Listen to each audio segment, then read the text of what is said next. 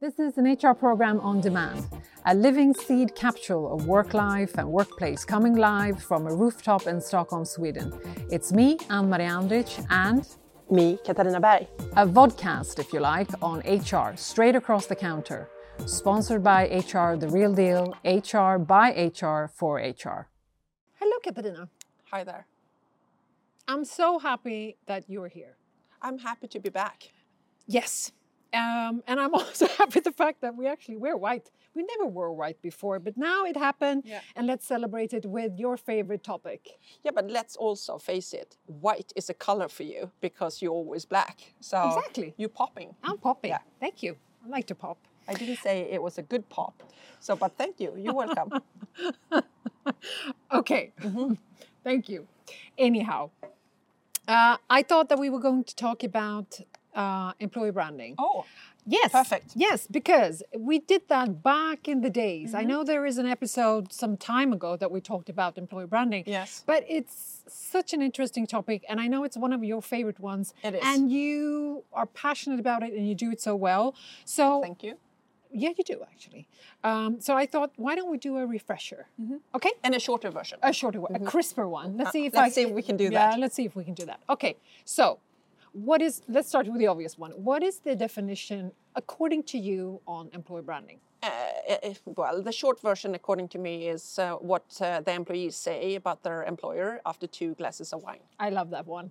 I so quote you on that one. Mm-hmm. so what happens after two glasses of wine I think the truth comes out, and it's not the polished version, and it's not for sure what the employer wants you to say.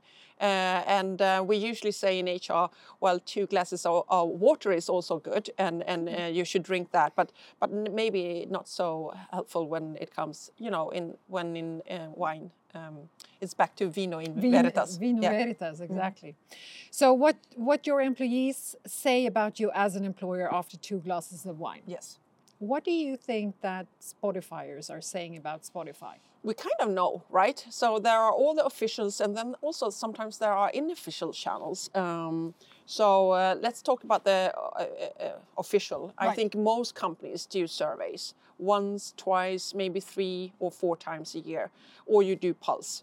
So I think uh, uh, as soon as you ask the question, you have to listen carefully. Uh, so that gives you kind of a very good know-how of how you're tracing. And and uh, as soon as you get on really high levels which we are fortunate to do there's not much things that you can actually do but you can always keep trying to be better mm-hmm. um, because as soon as you stop trying to be good you're not going to be better. But i don't think it's that and i don't think that is necessarily the reason why you should work uh, deliberately and and uh, and consciously with uh, with employee branding and your evp I think the main reason is because you want to tell people the real story about what type of company you are, what direction, where you're going, what people can expect, right. what you do, what you don't do.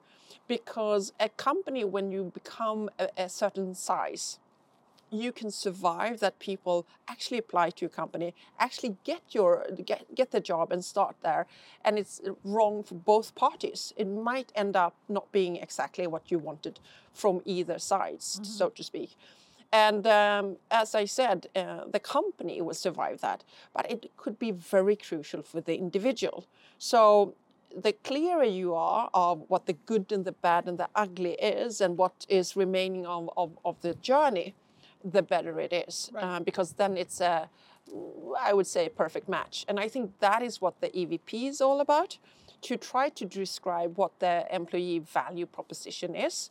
Um, and then the employee branding is more of a strategy. How do you hit, hit and remind? How the three C's that I usually talk about? How are you clear? How are you consistent? And how are you compelling right. without telling a story?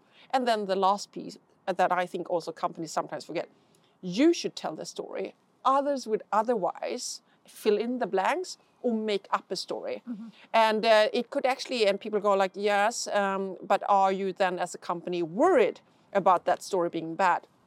I think when you are in the fortunate situation that you have more than 119,000 people applying, when you have a brand How and an many? employer, 119,000. I But think if every every time Yes. that we have an episode and we It's talk more. about it's more and but- more every no- single time. Yeah, but it's now been there consistent for a long time. Okay. But but again, I think the the thing that is important is this: it actually is more harmful as for a company if the story is too good.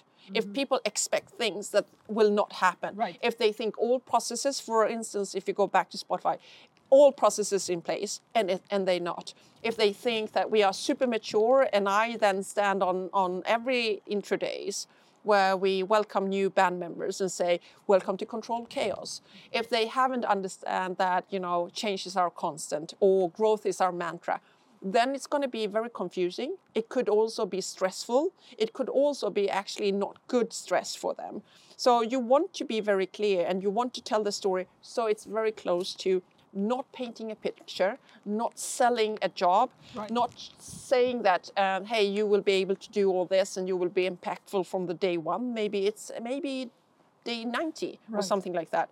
So you have to have a very clear strategy about this and also kind of a comms plan in all channels. Who owns employer the employer brand? Would you say? everybody in the company. It starts with your CEO. So if you're going to point somebody, it will be your CEO. He, the, he, she, they can then you know delegate. Usually in in my world, it's to, to HR. But then you work with all. It's like a cross-border thing if you talk about the strategy. So you work closely with other departments like the marketing department um, and also maybe co- the comms department, right? Right. Um, and uh, but all employees do that, and that's why you have to set it free. For instance, we use the hashtag Life at Spotify. I've been doing so almost for 17 years, right? And everybody can post anything or publish anything. And I think in history it's been twice where we asked somebody to take something down, and both reasons were not that they put something that was not necessarily good. It was two pictures mm-hmm. where a couple of people looked exactly what they l- should look like, and one person was like blinking, and it looked like he. I think it was he in that instance that was sleeping, and there was another picture during the day on a on a leadership training where it was posted, and she looked like she was drunk because she was blinking, and we said like just change the picture because maybe that was not necessarily all that um, uh, nice for that uh, individual. Otherwise, people are to be trusted. People will point out things that they think is describing your culture, your company, what you do, what you spend time with, what they are proud of. And as we all know, proud people perform. So, very important. Wonderful. Yes. Thank you so much. Okay. Thank you for the rain. I heard that you had Great. great weather the whole kind of day today up on the, and I come up for 10 minutes and it starts to rain.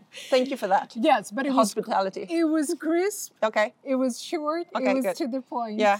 Anything we missed? And I think we missed that you're going to say the three things. Okay, I'll do the three things.